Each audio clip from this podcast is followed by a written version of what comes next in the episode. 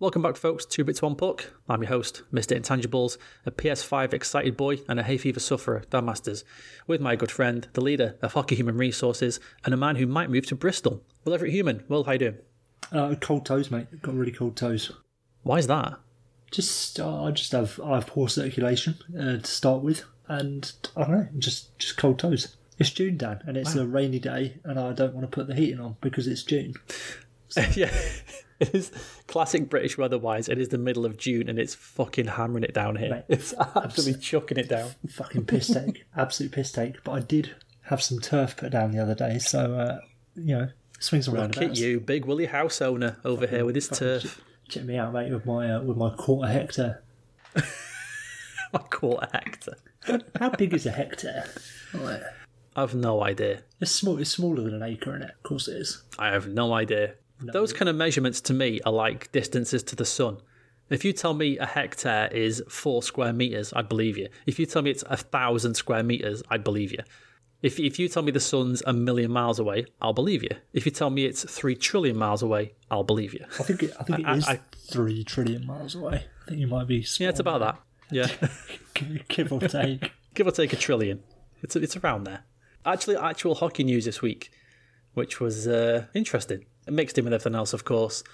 And I think the lead thing is probably the Hockey Diversity Alliance was formed. Seven current and former NHL players announced on Monday that they have formed the alliance, which has a mission to eradicate racism and intolerance in hockey. The group appointed San Jose Sharks forward Evander Kane, former NHL player Akim Aliu as co-heads, and then named to the group's executive committee were uh, Red Wings player Trevor Daley, Wild defenseman Matt Dumba, Sabres forward Wayne Simmonds, Flyers forward Chris Stewart, and former NHL player Joel Ward.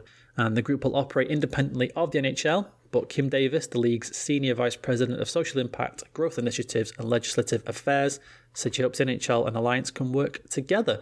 Will, your thoughts?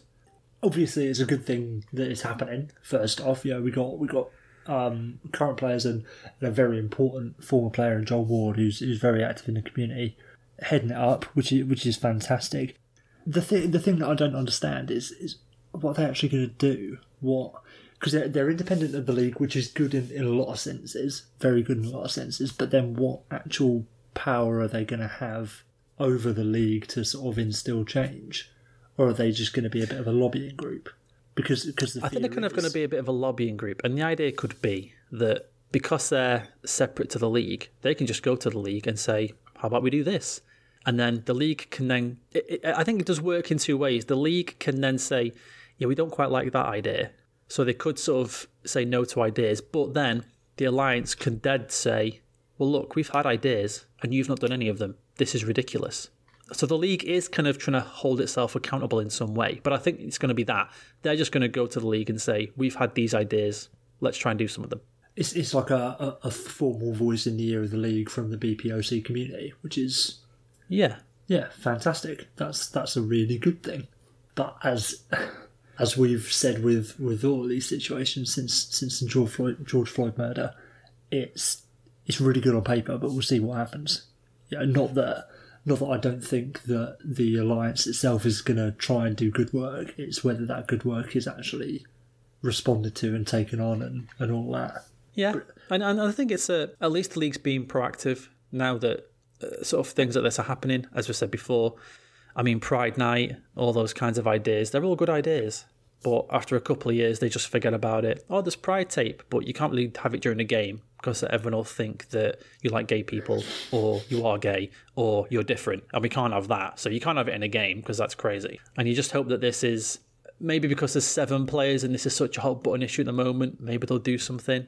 But I, I like the fact that the league's doing something at the moment. But again, we'll have to wait and see how it goes, I think.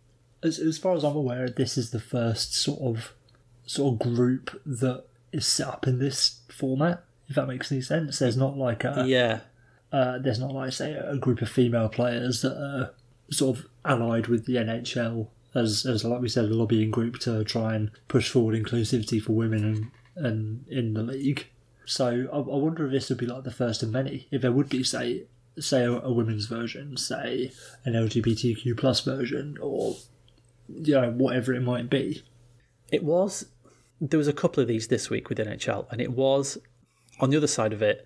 a swing and a miss because they announced this panel and there's no women of colour on it. And now a statement was put out a couple of hours afterwards saying that these seven, eight, seven NHLers were just a start, just to get this going.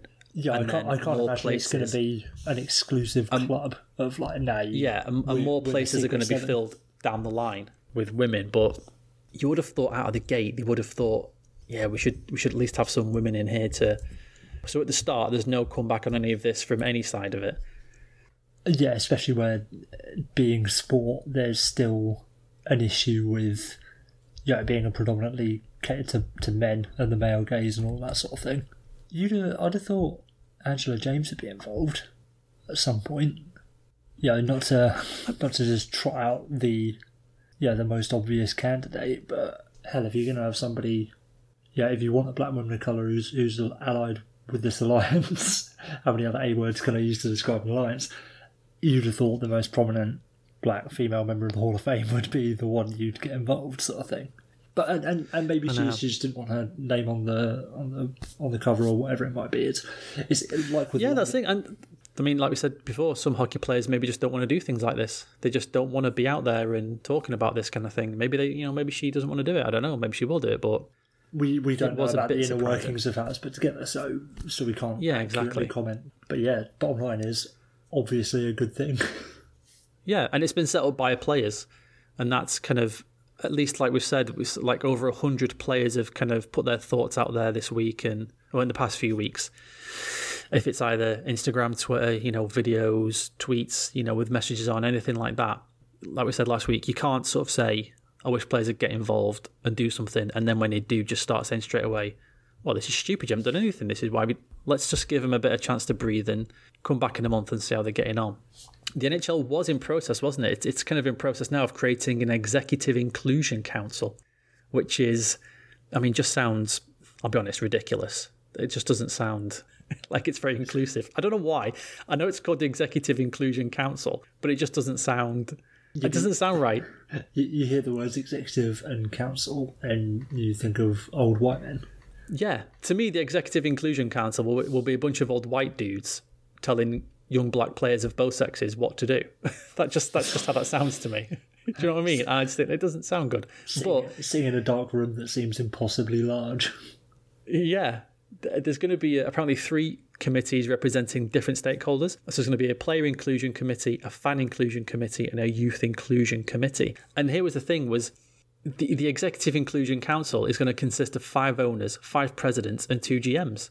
So, as we said, it's just a bunch of old white dudes sat at a table that's too big for them. That's the thing, like as as good as the intentions potentially might be, and as it's the NHL, I highly doubt there are. What what's the point of having an inclusion council if the council has no inclusivity? I know.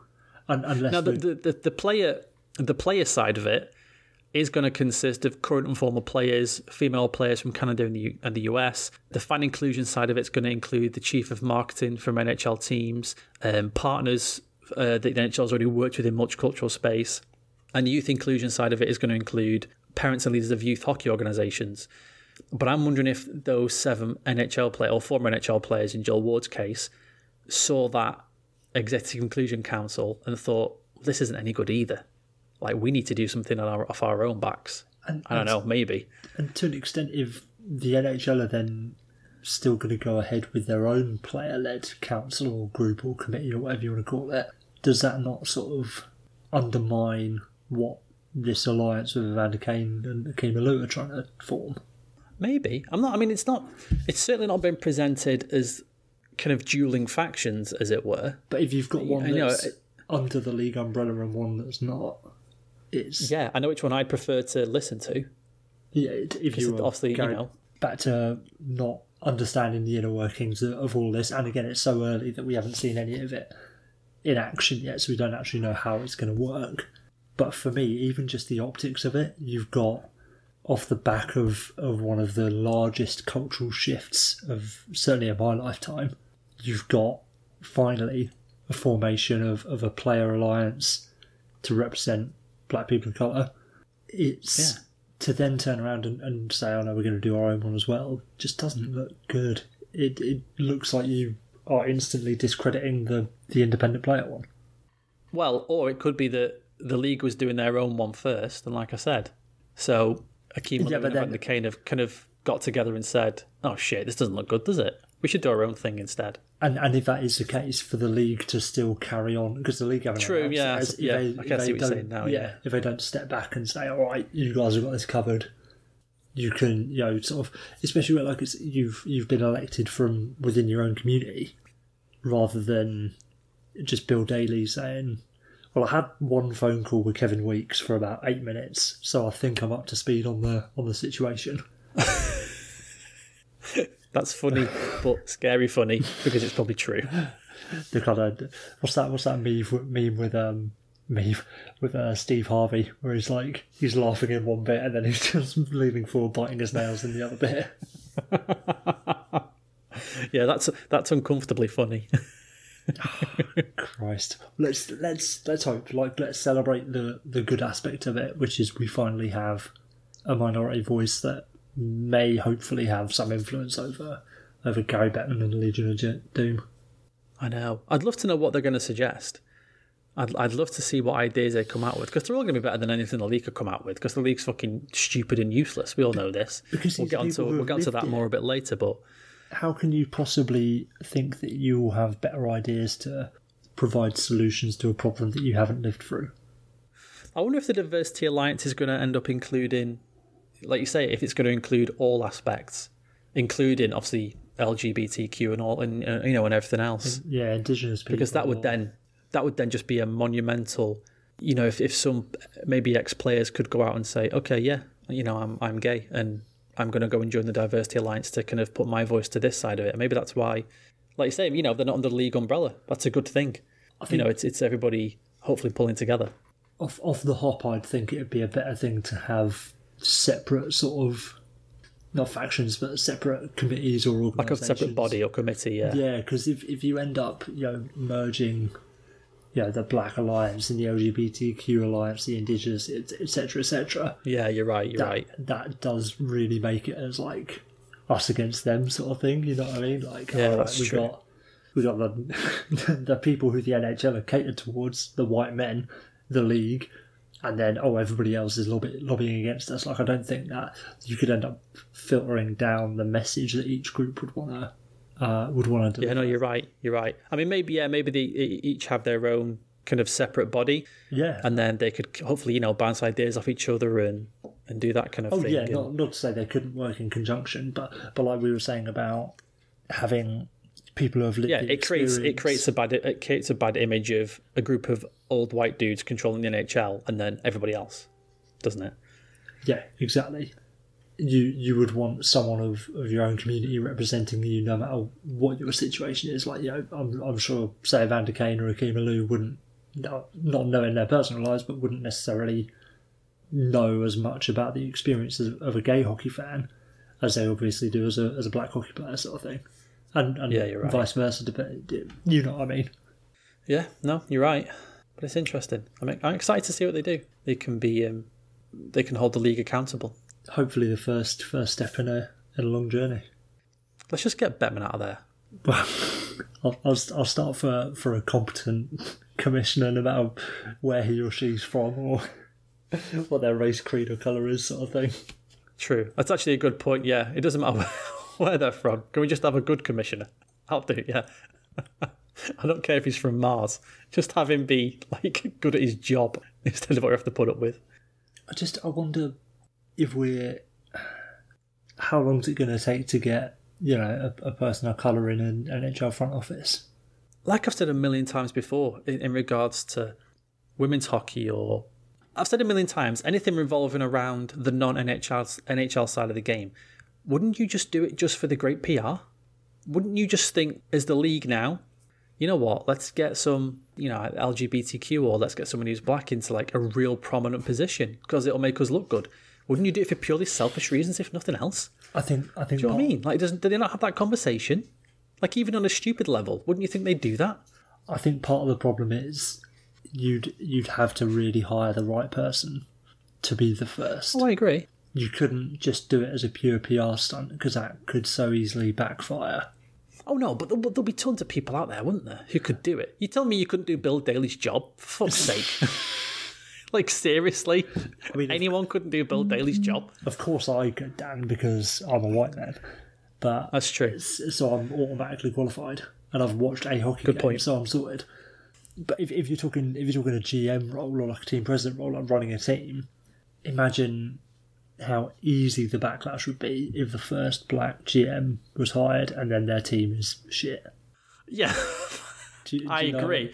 I agree with what you're saying. But how many white GMs just fucking suck at their job? Yeah, but it- We're not talking about the Sabres two weeks ago. But it would be Fucking hell. it would be different though. It would be different. Like uh, I think about I how- agree. how people view the Atlanta Thrashers just before they got moved to Winnipeg when they just went out and traded for like they selected Evander Kane in the draft, they traded for Johnny Oduya, they traded for Dustin Byfuglien. There was like a very visible, conscious effort to get more people of colour into the into the organisation, which is obviously a good thing. But if you're doing it from maybe a slightly conceited standpoint, that's not going to go over well, especially if it backfires.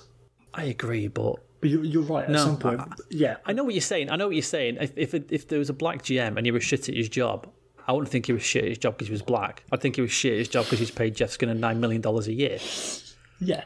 But I- see what you're saying. Other hockey fans would just say, "Well, clearly he can't do his job. He's black. What does he know about hockey?" Ah, because they're fucking idiots. It's it's like the woman in But yeah, I see what you're saying. It's Switzerland, isn't it? I think it's Bern, isn't it? Go HC on. Bern, who hired the who hired the female assistant. Oh GM, yes, yes, or yes. assistant coach, which whoever breaks the barrier has to have some modicum of success because otherwise, like you say, you're you're gonna there's gonna be backlash of well, see, this is why because you know minorities don't understand hockey, women don't understand hockey, gay people don't understand hockey, whatever, and you end up perpetuating against the amongst like the grey masses, the racist, sexist, homophobic grey masses. You perpetuate the stereotypes of this is our sport. That's why it's been like this for hundred years. Yeah, you're right. That's so fucking dumb, though, isn't it? It's so dumb. How many. GMs are just so fucking terrible at their jobs? They're so shit at their jobs. And again, there's no, we've said this so many times, there's no punishment in NHL for being bad at your job. There's no punishment. What's the punishment? You either get fired or you get an immensely talented player because your team sucks so bad. Like, it's insane. I think it's You could be such a shit GM and there's no punishment. it's you have to have like a, a little bit of success to start with though you can't be shit right out of the gate because there are plenty of people who've had like one season two seasons been really bad and you never hear from them again Yeah, if you have one if you have like one good playoff run if you win the cup once you got a job for life etc etc if you if you can get a team to post an above 500 season you've got a job for life in the nhl you're right, you're right. it's like if you score 40 points you've got a job for life in the nhl It's just, yeah. yeah We're still where we are, aren't we? Long way to go, but we're getting there. I think it's it's something. but we're, we're starting we're starting yeah it's not going to change overnight sort of thing is it Yeah, like we said last week. Okay, it's taken us a long enough time to get here, and it's taken enough fucking pushing and prodding from all corners to at least for something to happen. So now something's happening. It, it's a good thing. absolutely Alrighty, should we start the show? yeah, we should. We should. We will. We will this week. Oh, okay. I thought you were going to say something else. Are you going to say something else then? Well, I was going to say something else, but we should start the show probably. All right, let's start the show.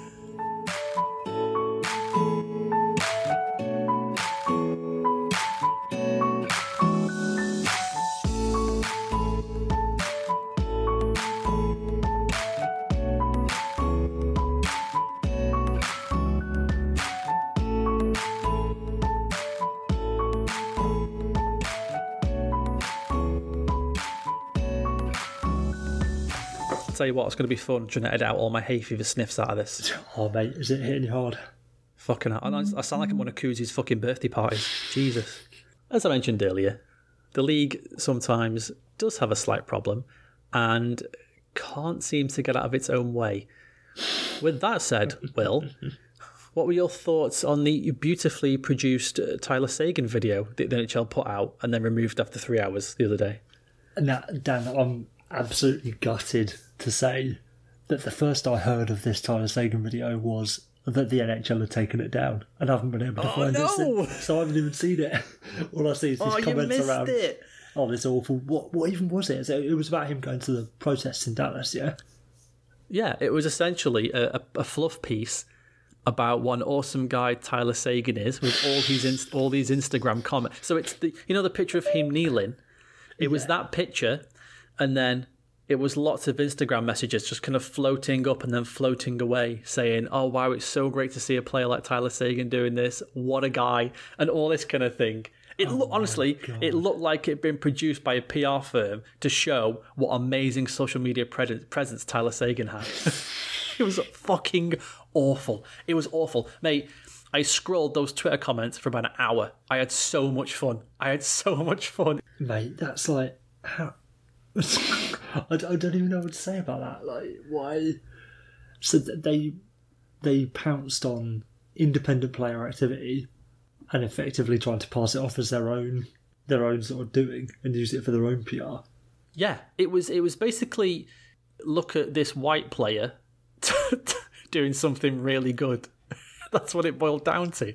And don't get me wrong, it was good that he did it. As we said, this is a good thing. A player is, and it's the same as Zdeno Chara walking in the, you know, on a on a on a march in the week, on a protest march. That that's a great thing to see. But don't then. It's like don't giving then turn it into what you turned it into. It's, it's Yes, it's good these players are doing these things, but they should not be lauded for this because they were silent for so long. So long.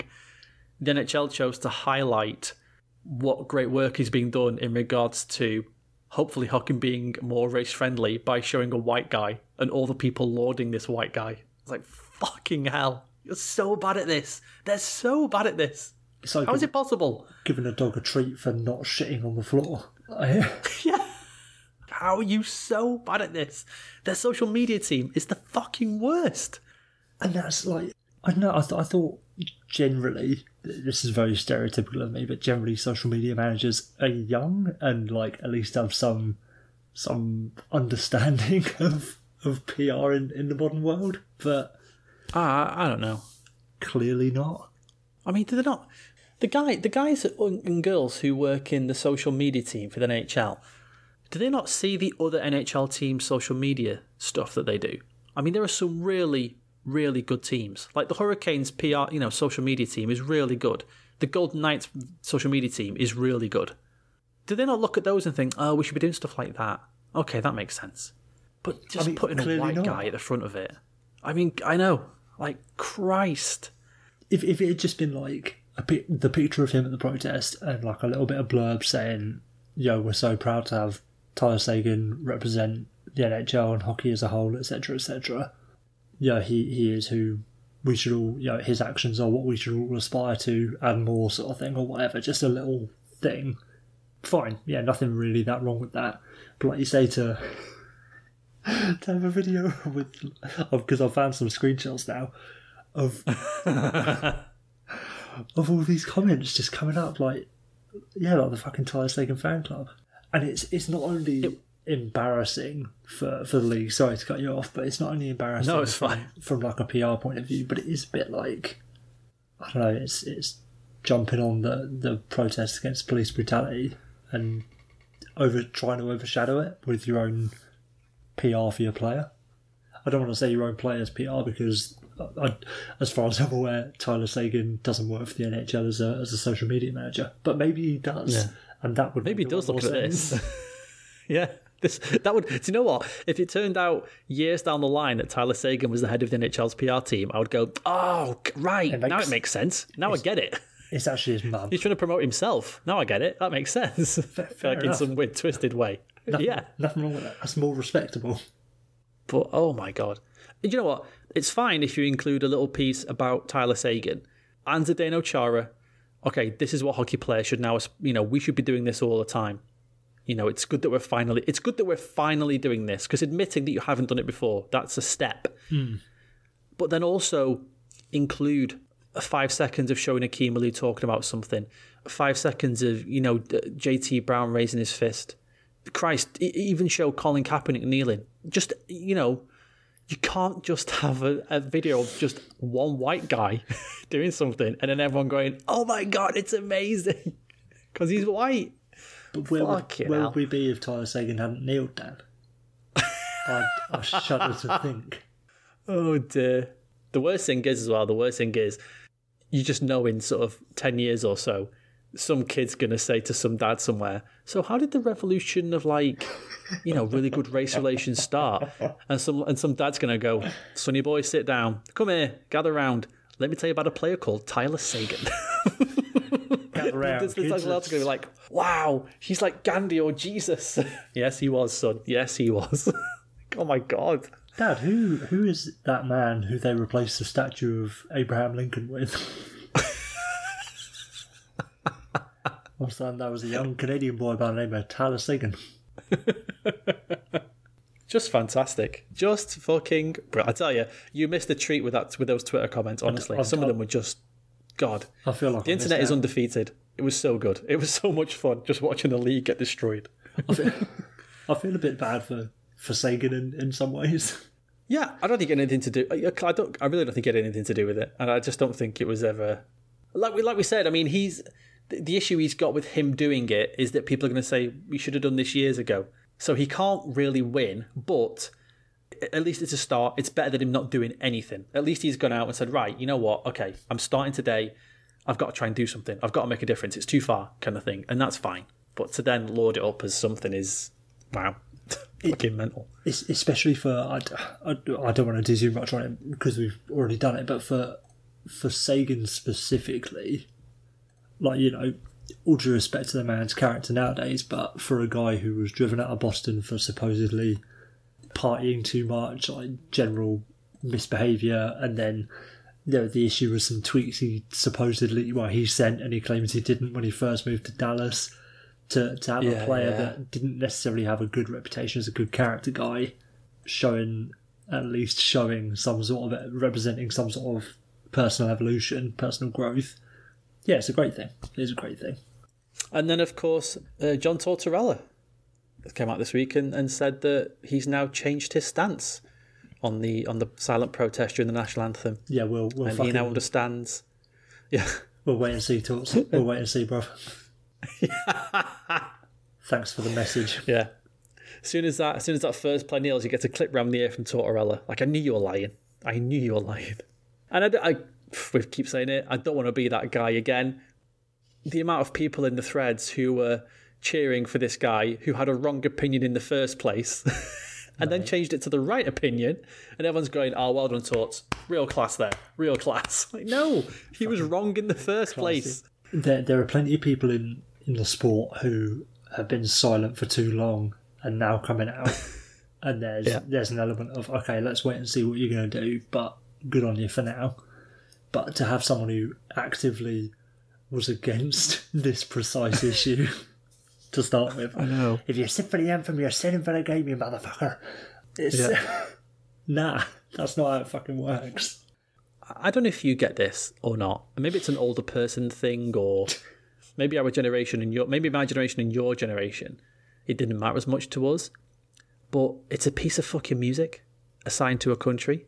Who gives a shit, really? Who could give a shit about that piece of music? Who cares? I- I- For, for ours especially, it's not even like I love England or I love Britain. It's I love the Queen. Don't- That's got fucking dick all to do with anything.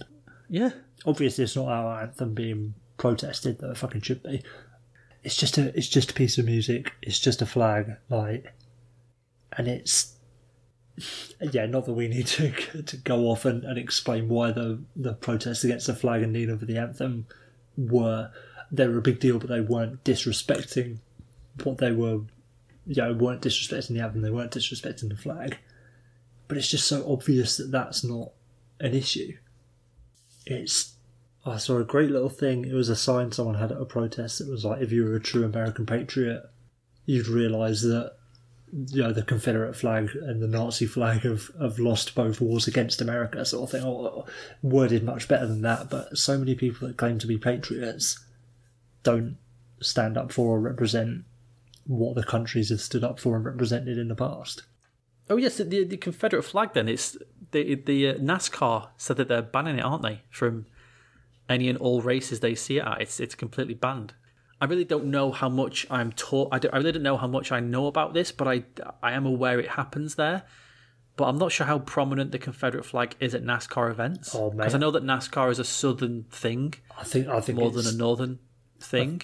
I think at the very least, like NASCAR. Not NASCAR is associated with the Confederate flag, but like the other way around. You know what I mean? Like if you love the Confederate flag, you probably love NASCAR. Yeah, you're right. Is and to be fair, if they have to ban it, it mustn't be. It can't just be like the odd one here or there, can it? I mean, it's it's a good thing. It's a good thing that they are banning it, but it does also feel a bit like, mm, where have you, where have you been? Where have you fucking been? Did you did you see the um the driver who's retired because they won't allow the Confederate flag to be waved? No. Fucking hell. The the guy's the guy's name's you Rick, fucking loser. Rick Cancelo Cancelo or something like that. It's a it's not Hey, Rick, you're a fucking loser. How about that? Well, well, it's funny you mentioned that specifically, Dan, because somebody posted his NASCAR stats.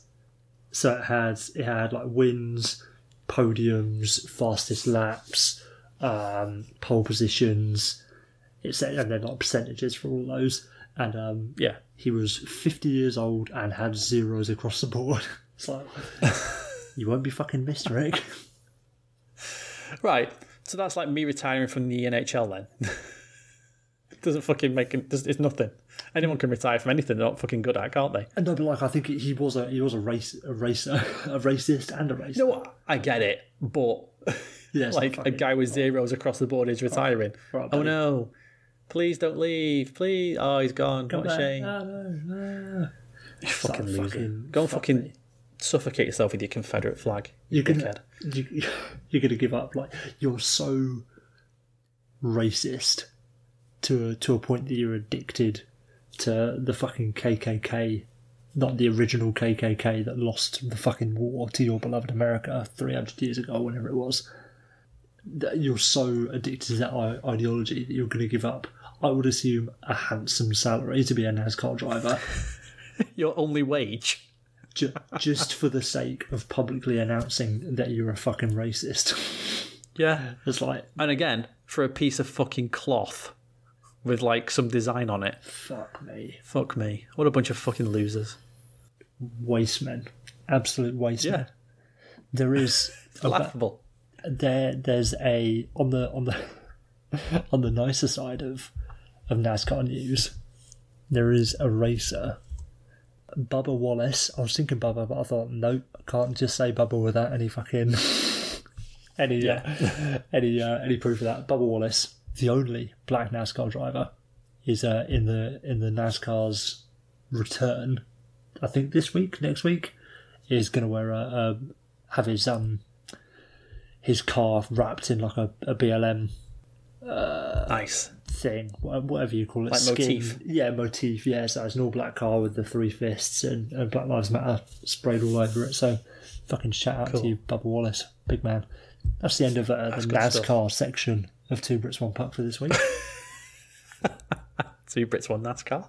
join, join us again next week. Fucking hell, NASCAR chat. Jesus.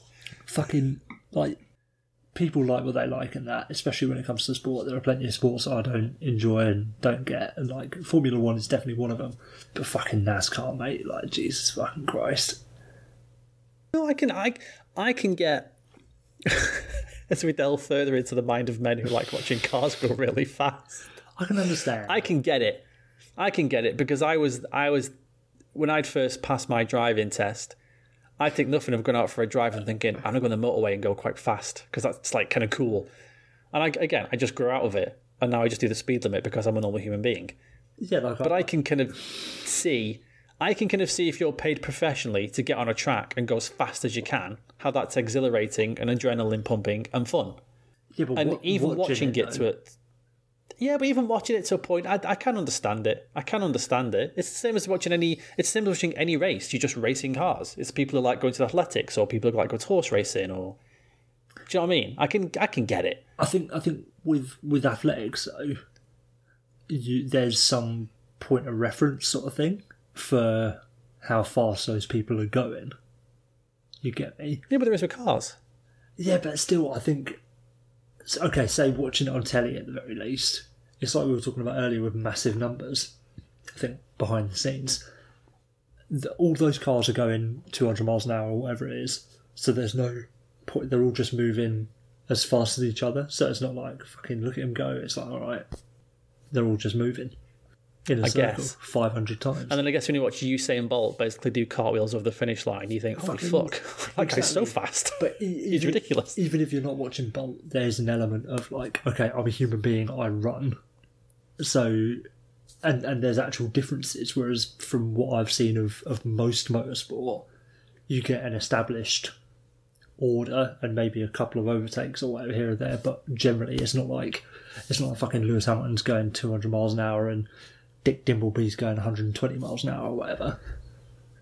There's no Yeah. naked eye evidence of it's not fucking Conor McDavid blasting past Roman Polak, is it? Yeah, fair. that's a good point. That's a good point. Right, Yeah. that's that's really enough. NASCAR, Okay, yeah. please. Uh, we're on Spotify, iTunes, Stitcher, Google Podcasts, YouTube, and Downtown replacing statues. And if you could leave a five star review for us on iTunes, that'd be really good. As always, we're brought to you and sponsored by Wave Intel.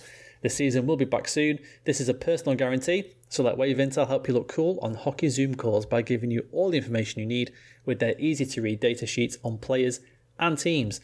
That way, when one of the first seeds goes out in the playoffs, you can explain why and look really clever. Wave Intel online and on Twitter, being smart so you don't have to. Your boy Sean Shapiro had a tweet this week asking about if a uh, a goalie should win the Hart Trophy or even could win the Hart Trophy. Never, never going to happen. never has happened. Never will happen. I would hate to think what would happen to the world and our viewpoint of goalies should a goalie ever win the Hart Trophy. Only bad things could happen. This was brought up, of course, because if you've gone to Natural Stat Trick, folks, and taken a look at the statistics of goalies, as I have this week, your eyes may pop out of their head at how well Connor Hellebuyck has been playing for the Winnipeg Jets. Well, shall, shall I uh, shall I throw some numbers at you? As I'm, of course, Mr. Statistics. Isn't isn't his goals goals saved above average just like offensive?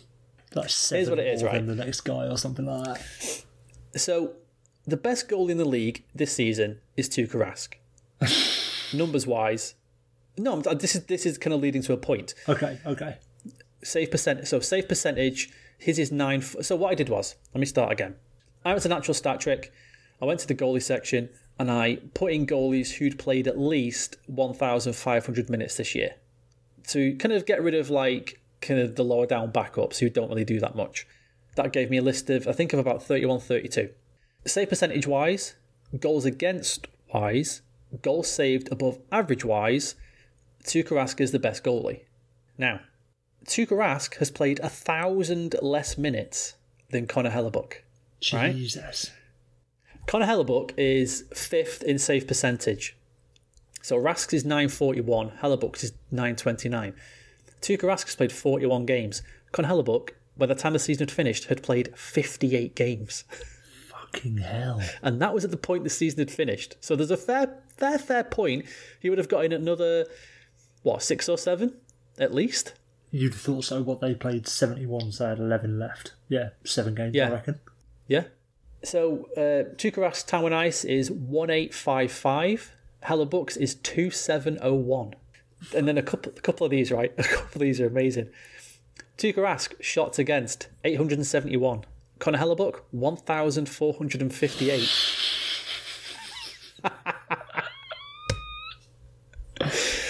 Tuukka Rask, expected goals against, 58 and a half. Connor Hellebuyck, 115.6. Yep, re- reasonable. Listen to this, right? This is the best one. Tuukka Rask, high danger shots against, 186. Connor Hellebuyck, 412. 412. Oh my god. Tuukka Rask, high danger saves, 163. Connor Hellebuyck, 347. What the fuck? So he's getting he's getting seven high danger chances against a game. he's he's making over two miracle saves a period. Yeah. Jesus, Unbelievable. And and like He's second. He's second in goals saved above average. So Tuukka Rask is first on 19.6, and Hellebuyck's is 14.3. Now you might think that's a very large gap between those two goalies, and it is kind of a bit like five, I think you know five goals saved above average is quite a big gap. But when you consider, when you consider, and we talked about this at the start of the season, the absolute dirty dross of the Jets D this year, it's horrendous. It's horrendous. And Hellebuyck is out of his fucking mind this season. It's it's ridiculous. Like, and and they would have made the playoffs proper if the season had just stopped now. They'd have been the Yeah. first wild card in the West, which is just incredible. I think if you know, as many people, including us, were saying at the start of the season, like no chance the Jets play making the fucking playoffs. No. Yeah. I think again it comes back to your definition of the Hart Trophy.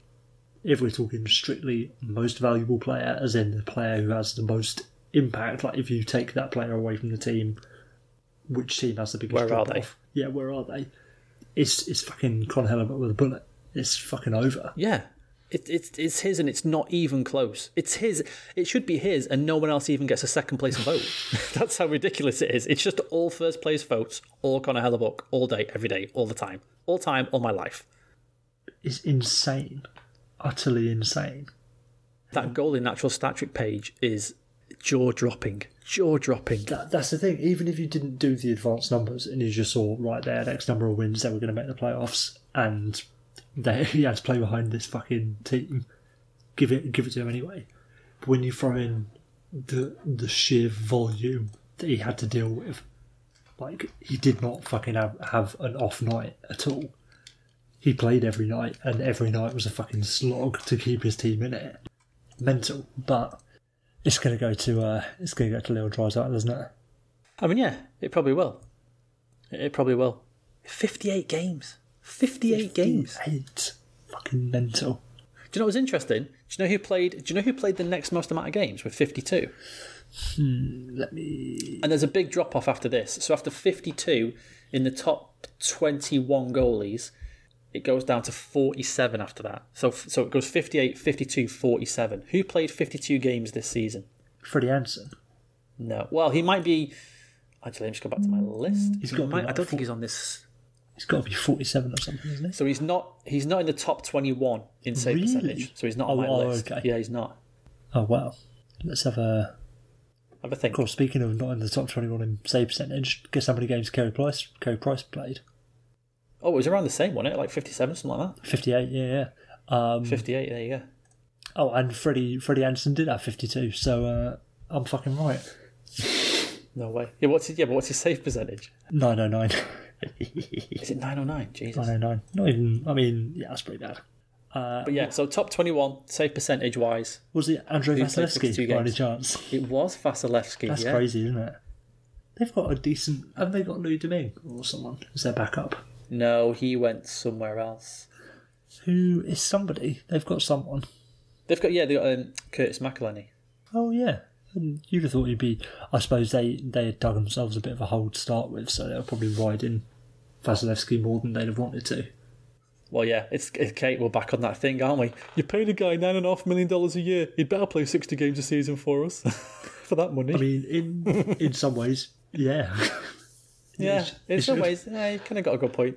He should. he should be playing a lot of games, shouldn't he? But that's because he shouldn't be making that much money. You should pay him seven and have him as part of a tandem, like a like a Exactly. another European goalie who's pretty good, uh, from what I've heard.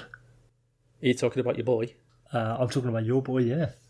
Yeah. Oh, okay. I thought I thought you were talking about Dobby. Yeah, Anton Khudobin, seven million dollars a season. no, no. I thought you say like pay a guy seven million and then have him in a good tandem like Oh, Bishop no, and no, Dobby. no. That's what I thought you were saying. I mean, I mean, I mean, old uh, old because he's he's what um, yeah. Seven and a half, isn't he, or seven point eight? I think no, he makes he makes seven on the button. I think. seven nose. There you go. Fucking there you go. But yeah, Yeah, he makes seven. Yeah, and then Halak makes two point seven. it's not bad, is it? Not bad at all. It'd be better if um your start was making five point eight though. Well, that's true. Would be good. That is true. Would be good. I mean, it'd be- great if they were both making two point seven. that's even better. Fucking, you know, fucking beautiful, wouldn't it? But yeah, Dude, I, Conor I can't. I Oh can't my see. I can't see it happening. He's. I don't. No. He, he should win it, but I don't think he will. And I wonder if he is even going to win the Vezina. To be honest. He's who would win the Vezina? Oh, they probably give. It's whoever votes on it, isn't it? They're just going to look at it and go, "Who won the most games? Yeah, that guy. Yeah, right. It'd be Vasilevskiy. I don't care. They don't. They're not. Yeah, they don't. Well, they don't care though, do they? They're not looking at it like that. They're not looking like we are at the stat. They're just going to go, who, which team's the best? Oh, that team. Yeah, right. They'll they'll see. Oh, that's your three finalists will be your three finalists will be Rask, Vasilevskiy, and I don't know who uh, else. But Binnington. Elvis, maybe. No, I, th- I think I think it'll be Hellebuyck will be in there. No, Elvis won't get any votes. That'd be mental. I don't know, dude. you never fucking know, do you? There's always a wild card in there. That'd be fucking insanity. I can't even. How, how many wins does Elvis Merzlikins have on the season, Dan? Uh, I do not know. Will how many does he have? Give, give me a rough guess for a, for a Vezina quality goaltender. Oh, how many? How many does Elvis have? I am going to guess at sixteen. Uh, 13. 13. Oh my god. 13 wins behind famous world class goaltenders uh, such as go on where's a where's a good one Brian Elliott Martin, Martin Jones Well, there we go then. fucking whoever Mikko Koskinen whoever you want nah I think it'll be I think it'll be Vasilevskiy Hellebuyck and who's that other guy we said Rask. Yeah, those three sound right actually. I'll, I'll But here's the thing. maybe Jordan Binnington Here's why. Yeah, maybe, maybe. Is that AHL star Jordan Binnington? that is soon to be KHL star Jordan Binnington yeah. Oh, actually, sorry. You know what? I apologise. I was wrong before. 47 games. It's actually Jordan Binnington has played 50 games this season so far. yeah yeah So he's he's third behind Vasilevskiy in games played. that's crazy isn't it But still, here's why. Here's why Conor Hellebuyck's not going to win the Hart Trophy. And it's this is going to sound crazy, but it's so simple. Who was the last goalie to win it? Will Carey Price always gets like the, these fucking, but oh, he's the best goalie in the league, and all these player votes and all this shit. So the voting crowd are going to say. So the last two goalies to win it have been Carey Price and Dominik Hasek. Are you telling me that Conor Hellebuyck's as good as them? No, of course he isn't. So he hasn't got a chance for it to even started, has he? I think it's Because they're not going to dare. They're not going to dare put him in that category with those two goalies. it's like that whole thing we were saying about reputation. Like Conor Hellebuyck will have to. This will now put him in the conversation for future years. If he Yeah. has, if he has another season like this, then yeah, he'll he'll get consideration. But I cannot see it happening this time. No. It was like when we discussed the like you know the old decade team, and you said why would they pick Drew Doughty over at Carlson? I'm like, dude, because he's got two rings. It's as simple as that. it doesn't matter if he's better than him or not. That's all they care about. It's reputation. And and before Price had won the heart, he had like Olympic gold, etc., etc. And, and Hellebuyck doesn't have Yeah. any of that. As much as it shouldn't affect who was the MVP of the NHL season for that year, it absolutely does affect the way he's perceived as a player. He's so the MVP of this league this year. he's it's so the MVP. It's Fucking ridiculous. It should be But people just look at it. They're going to look at it and go, Dominik Hasek, Carey Price, Connor Hellebuyck. Really? he's got no shot. fucking? No shot. It should be top three. Should be Hellebuyck, Panarin, probably Jack Eichel. I don't know. Would you still not consider Draisaitl for the season he's had? Now again, because if you're looking at it at valuable, like the value, if you true. there is there is part of me that's like, if you're not the best player on your team, you can't win the MVP. Yeah, I Especially agree. We're back to the whole McDavid thing, aren't we? if if McDavid had been injured for like most of the year or had a really bad year, but the Geese have still put on 97 points, you can't fucking say that. Yeah, you can't you can't fucking do it. I agree with the top two though. Panarin, or, like Panarin and Hellebuyck for sure. Like Panarin's just been like his stats. Shout out to Jason from Wave Intel. The stat sheet for Antonio Panarin is, is insane. I mean, off. just what he does for that team. off the charts. But then, but that's Like I said. that's why I'd include. Go on, sorry. Sorry, I was going to say that's why I'd include Eichel as a third because then that's three people who are dragging their teams. Granted, Eichel hasn't had anywhere near the success of, of either of the other two, but they're playing fucking up above and beyond without any help whatsoever. Yeah, you're right. Uh, But then it becomes a thing of, well, they're not in the playoffs, so how good can he be? Yeah, that's We're that's just back to that again, aren't we? that's the problem. So then you give it to maybe I don't know.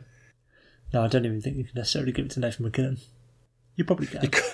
you couldn't give it to Eichel because even in a season where the league have gone, ah, fuck it, everyone can have a go. The Sabres are still not in. So yeah, yeah, exactly. Yeah, I don't know. But then I'm I'm loath to give it to like yeah, Draisaitl or Pastrnak or fucking anyone else. Yeah, you can't you can't, you can't give it to Pastrnak. You can't give it to Pastrnak, Marchand, or Bergeron because, like we said before, they, it's, that's just a perfect line combination. They all, you know, they all play well together. Yeah, it's just And- working too well. Yeah, they- they're all working too well together rather than one guy is pulling the other two up or something like that. I, I, could, I could probably, what would I do? I'd, yeah, probably do Hellebuyck, Panarin. It's even MacKinnon though. MacKinnon's got loads of good like greatness around. Like he's got loads of good players around him. He's not even got like they're not even a one line team anymore. Like they now do have a second line and they've got like decent goaltending and I, he is. is MacKinnon really like is he really dragging them? Like if he has an off night, well okay, we've got Landeskog and Rantanen to come and smash them in. We'll be fine. I, w- I wouldn't say drag him, but if you take him out of that, where are they? He is their best player by a country mile. True. By a Oh, country. fucking hell. And it's just we just keep getting to, we just, you just get into semantics though, don't you, all the time. That's that's the thing, isn't it? That is the thing. Yeah, I think But I agree. You take Pan- you take Panarin out of the, the Rangers and you take Hellebuyck, uh, Hellebuyck out of the Jets, and those both both those teams are fucked completely. the the Jets is an interesting one because a lot of their forwards had good offensive seasons. They've got like five 70 point players. I want to say. I mean, shout out to Paul Maurice. I mean, fucking hell, what a job he's done. What a fucking what a class act. What a geezer. Well, there's your and there's your Jack, there's the Jack Adams winner. Oh, it's got to be Jesus Christ. That's what I wanted to look at. But no, Just well, no, look at the Jets defensive core again. Tortorella's got to be. I've absolutely lied about the Jets, by the Oh way. Shit! Yeah, of course. Can we have dual winners this year? Oh mate, don't even. They probably would. They um. All right then. Who would you go on? Who would you take? Who would you take? Would you take Tortorella or would you have Tortorella or? What for for Jack Adams? Yeah. That's a really hard. Listed right now, listed right now on CapFriendly. This is the Jets defensive core: Dmitry Kulikov, Josh Morrissey, Neal Pionk, Nathan Beaulieu, Dylan DeMelo, Carl Dahlstrom, Sammy Niku, Tucker Poolman, Anthony Bitetto. It is hard, isn't it? It's hard, but because on the other side you've got Tortorella who lost his starting goalie and his best player, his best skater. Yeah, you're right. You're right.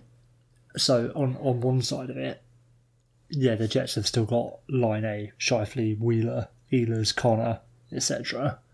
But then the Blue Jackets still have like Jones and Werenski. Cam Atkinson's a good player. Nick Foligno's fine. Pierre Luc Dubois is still a good player in that. Ah, I think you're right. I think Torts gets it by a hair. I think I think like optically, Torts gets it as well. Do you know what I mean? Because I think having a bad D doesn't seem as much of a obstacle to overcome as having your two best players leave the club in the summer. That's a that's a better story, I think. Yeah, you're right. Well, but then that's the thing with the Jets, isn't it? They're bad deals because one of them decided he didn't want to be there anymore. Yeah, Jacob Trouba went and got paid eight million dollars, which is just insanity. it's an eight million, eight million dollar D man right there. Uh, eight million, eight, yeah, eight million dollar second pairing D man right there. You saying that Tony DeAngelo should be paid? I think Tony DeAngelo would be paid fucking eight point eight million dollars. There you go. Hey, Tony's go- he's going to be Daniel's going to be down that don't tattoo parlor, isn't he? Getting his Confederate flag lasered off. I you were say get his eighty eight tattoo. Ah, we're both on the same page. That's good. All right, last thing. It's good to have the Sens back in the news. The uh, the Ottawa Senators Foundation is no longer in partner with the Ottawa Senators. Classic sense, It's a classic sense headline. The charitable foundation linked to the team does now not want to be linked to the team, which is just just amazing. And the uh, the foundation has rights to use the Senators logo and team trademarks for uh, for char- charitable reasons, and the agreement expires on the thirty first of July, and it won't be renewed. Uh, The foundation. Did you know the foundation was criticised in the past by a charity watchdog? No. Yeah. So they found that only less than half of every dollar raised went to recipients that the foundation supported. That's crazy. So it was like 46, 46 cents of every dollar raised went to recipients of the, that the foundation was supporting. That's fucking offensive, isn't it? And the thing was that, that in leaked um, documents that Two Bits One Puck have managed to get hold of, the other 54 cents went to the Eugene Melnyk Regeneration Fund. So But that, not really a surprise there. That's the that's the question, though, isn't it? Like how much? I assume if they're able to uh, sort of cut ties with the Senators. Like they wouldn't have been run by Eugene. Eugene wouldn't have had any involvement, and yet they're still. I don't know. It's maybe it's like a, a curse, like a witch's curse. As soon as you put the Senators logo on your company, like you're doomed to be a fraudster. It's interesting you say that, Will. It is very interesting you say that, and I swear this isn't prepped, because joking aside, apparently Eugene wanted more control over the charity. And the charity were like, no, there's no fucking way. And listen to this. I swear to God on a stack of Bibles, this is what it said in the article that I read. Will, what would Eugene Melnyk like to focus on more? What charities would he like to focus on more? Organ donors. Exactly. He wants more focus on organ donation charities. Folks, I'm not going to do the joke here because you've just written about 10 yourself in about five seconds. the, the annoying thing about Isn't that, that unreal? but like the annoying thing with that is like, of course he does because he had his life saved Yeah. by an organ donation. Like that's not. Yeah, but let's not pretend it's just not so that he can hoard all the best ones for himself. But that that's why he, that's why he wanted more control of the uh, the foundation because he saw oh their pocket they're they're only um they're giving forty six cents of every dollar to charity. That's still a massive slice to cut a top off. yeah, There's, exactly. no- there's another twenty six cents in that dollar for old Eugene. Yeah, of course Eugene wants to be in charge of the uh, the organ donation side of things. Uh, someone's on the phone, Mr. Melnyk. Oh, of course, thank you. Hello. Yes, Mr. Melnyk, it's uh, Mr. Robertson, your private physician. We've just had a 25 year old killed in a car crash. We've got his heart. I'll be right there. Fire up my favourite chair. yeah. He's just got a dentist chair, but it's been modified. So he just start putting like all these new organs into his body. Isn't that amazing? It's such a sense. It's so sense. It's perfect. It's perfect. The the thing I with with this you know charity distancing from themselves like uh, themselves from the sense I saw it pop up on Twitter and thought huh that's kind of funny and didn't really give it any more mind until I saw someone I think either Pierre LeBrun retweeted or someone retweeted one of his tweets or something so basically saying there's a lot more to this story but who the source can't say at the moment because they're still linked to the senators. It's like hold on a fucking second here Oh god, get this source in an Uber quickly. Fuck, no, well, no, not Let's get it on record. Let's find out what they're talking about. Oh, I'm so. I love the idea of just Eugene trying to strong arm the head of the foundation just to put more money in his. Look, have you heard of the Bren Flats? Any. it's a it's a cause that really needs your help. Yeah, we've got this cause, and it's called the uh, Mujin Yelnik is being sued for a billion dollars charitable foundation. they need all the money they can get. God, I've never heard of that. Do you guys have a spare billion dollars in the budget that you could potentially loan me? Jesus, I just, I just, the best. It's the best. the the fun never stops. The fun never stops. As I've said a billion times, I would love at some point for us to do to try and do a one-off podcast on the senators post sort of from sort of 2000 sort of 16 17 onwards just what everything that happened and then everything and just uh, but it'd be such a it'd be such a hard job it'd end up being like six hours long or something And just we'd have to and wait. things keep happening That's the thing. We'd have to wait until either Eugene sells the team or more likely he dies, just Yeah. to have like the whole story in totality. Because we'd we'd record it, and then a week later, it'd be like, oh, Nikita Zaitsev has fucking shot one of his teammates on a hunting trip. Uh, it's so true oh god I'm surprised nobody got a shot. It has has been shot yet with the Senators. Like fucking Cody Ceci's out there setting people on fire, and not nobody's nobody's shot anyone. the night's still young will anything can happen in the next you know anything could happen in the next 25 minutes who, know, who knows we we interrupt the unveiling of the PS5 to inform you that Connor Brown has had his head cut off by by fucking Logan Brown. him and Brady Tkachuk were roughhousing, and obviously tragedy ensued. As it always was. Was that was that Tyson Barrie? Some somebody was like wrestling in a hotel and and like tore their ACL or something a few years ago, didn't they? Oh, what? You're kidding. Oh, I'm certain. I think it might have been at the World Championships. Oh, To I, the Google machine. oh, mate, I I wouldn't. Come on, let's have a let's have a quick. I'm certain it was Tyson Barrie.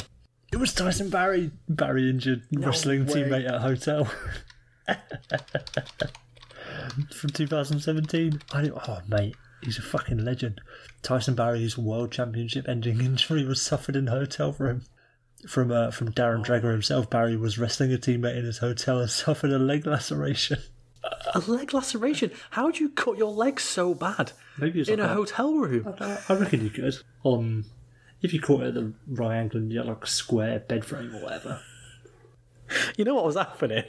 Trying to fucking power. Whoever, whoever, whoever he was wrestling with, just said, "This is boring. Knife fight. Let's do it." just like, let's raise the stakes. No, Let's have a knife fight instead. I reckon. I reckon they just fucking went full WWE on it, and whoever it was fucking power bombed him through the bed, and like they s- snapped the um, they called the planks. What are they fucking called? Yeah, like the um, support boards that the mattress Yeah, yeah. sits on. Yeah, yeah. Just snap one of those, and that just cutting off massive gash down the back of Barrie's leg. See you later. That is eerily reminiscent of a true story from my life. Shout out to my friends Richard and my old friend Asa. As when we we were younger, when we were teenagers, we did have a backyard wrestling federation. Yeah, of And course. in the very first match, which took place in Asa's bedroom, my friend Rick charged at Asa, and Asa spine busted Rick onto the corner of the bed. And then Rick couldn't walk for about two weeks because it fucked up his back. That's I don't mean the corner of the bed on the mattress. He spine busted him onto the uh, the wooden post, fucking bed frame, mate. Bed frame, right into his back, like right into his spine, and he's just lying there going, "Yeah, guys, I can't. I don't think I can move that well." this is like five seconds in. Like shit. They should This really is dangerous. They should really have like a disclaimer at the at the start of a wrestling show, really, shouldn't they? There's, like, They should, something, really. something like I don't Telling you not to try that kind of thing Yeah. at home. Yeah, just to Yeah. just to protect dumb kids from from doing dumb things. And dumb hockey players. to, to be fair, though, to be fair, I've uh, you know, I've not watched loads of WWE, but the bits I have seen don't see any beds involved. That is true. That is So, true. they're not actually protecting themselves from that sort of environment, unfortunately. That's right. I mean, yeah, don't try this at home or on a bed. Should be the message, really. Don't don't try this or anything similar to this. Anything that Yeah. could be And especially the Hockey World Championships. like if ever you wanted a fucking non-endorsement for like how serious your tournament is, like yeah, the players are fucking wrestling in their hotel rooms between games. Here's how serious the players are taking it. It's like wrestling each other in between games I- in the bed in the hotel bedrooms. I'm so not engaged and not receiving enough of a workout from this tournament, this international best on best tournament, that I need to fucking wrestle Erik Johnson in a hotel room. I'd love to know who it was that fucking that did it to him. Do you know what I always think though? I always I, I never think that's the real story. Oh, I always think, no, what were you really doing? This is going to make you look stupid. That's fine, but what were you really doing? yeah. You know, at the Pastrnak thing last season, oh, he fell after a Bruins um, social event and hurt his wrist. You mean he was fucking hammered and tried to jump off a fucking, I don't know, tried to jump off some lamppost or something? yeah, what, whatever. That's what he really did. Tell me what he really did. Oh, mate. That's fucking beautiful. Anyway, fun to end the show. I enjoyed that. Uh, thank you for listening, everybody. Will, any last words? My my last words are. Ty- do you know Tyson Barrie is the was the the shortest person on that roster? You're kidding? yeah, he was. So I reckon No way. It was either six foot five Colton Parayko, who did it to him, or six foot two Mike Matheson. That's a good shout, I reckon. Or Well, Matt, hang on then. Matt Duchene. That clearly shows. That clearly shows what happened. It was, it was just one short joke too many, and he'd fucking had enough. and, So he and just then, launched himself. then it backfired. He He, just launched himself at somebody. What was that? It, backfired and he missed. Tried to Yeah, tried to spear someone through through the fucking door and just missed. yeah. Somebody, somebody fucking jabbed him too many times about his height. He's all right. That's it, motherfucker. Upstairs now. We're gonna wrestle this out. I'm sick of your bullshit. Wrestle this out. Fuck me. oh dear me. All right, there we go. Take care, everyone. We'll talk to you next week. Peace.